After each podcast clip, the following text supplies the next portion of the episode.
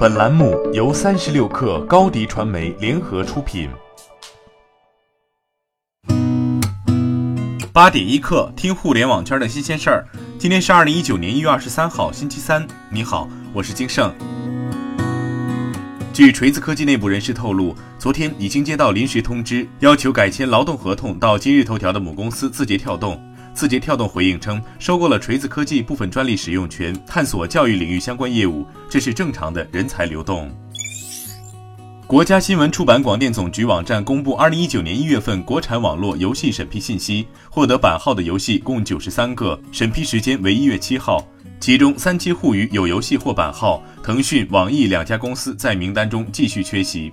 自去年十二月游戏版号申批重启至今，已有共一百六十四款游戏取得版号。腾讯、网易还没有游戏获得版号。证券日报报道，二零一八年中国新能源汽车召回比例高达百分之十三点四六，三年车龄的新能源二手车保值率仅为百分之四十七点五。中国汽车流通协会副秘书长罗磊表示，目前新能源二手车市场暂不成规模，大部分家庭的新能源车还没到需要更新的阶段，难以支撑起价格体系。截至去年底，三大运营商的合计国内移动电话出账用户数达到十五点四亿的新高，四 G 用户为十一点七亿，宽带用户超过三点八亿。回顾二零一八年宽带用户增速，中国移动、中国电信、中国联通每月平均净增宽带用户分别为三百六十七万户、九十七点六万户、三十六点二万户。另外，连续三年，中国联通出现了十二月份宽带用户减少的情况，去年十二月宽带用户净减二十二点一万户。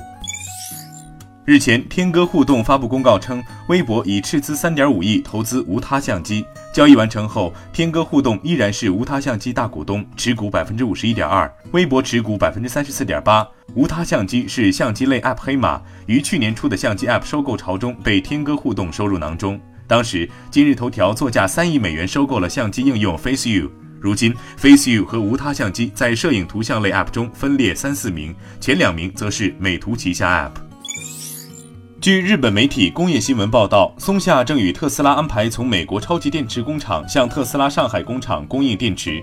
一旦上海工厂的生产步入正轨，松下计划转向在本地生产电池。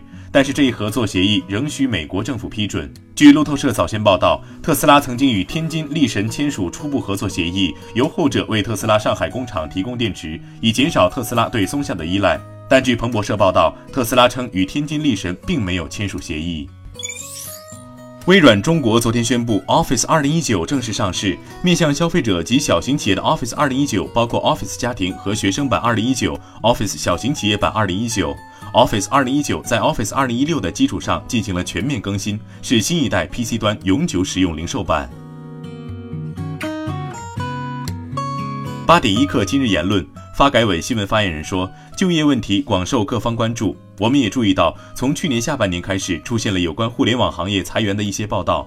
近期，我们通过多种方式进行了调研，包括到有关企业进行座谈和有关行业进行座谈调研。从了解到的情况看，互联网企业的招聘和用工总体比较平稳，没有出现大规模裁员现象。马云近日赴联合国总部主持召开联合国数字合作高级别小组第二次全体会议。他在发言中提出，数字技术领域的规则制定必须具有前瞻性、灵活性和包容性，要从过去的强监管向智能监管转变。就数字经济监管问题，马云认为应留下充分空间。目前，很多发展中国家的数字化进程尚未开始，现在就着手制定数字经济监管规则，时机还远未成熟。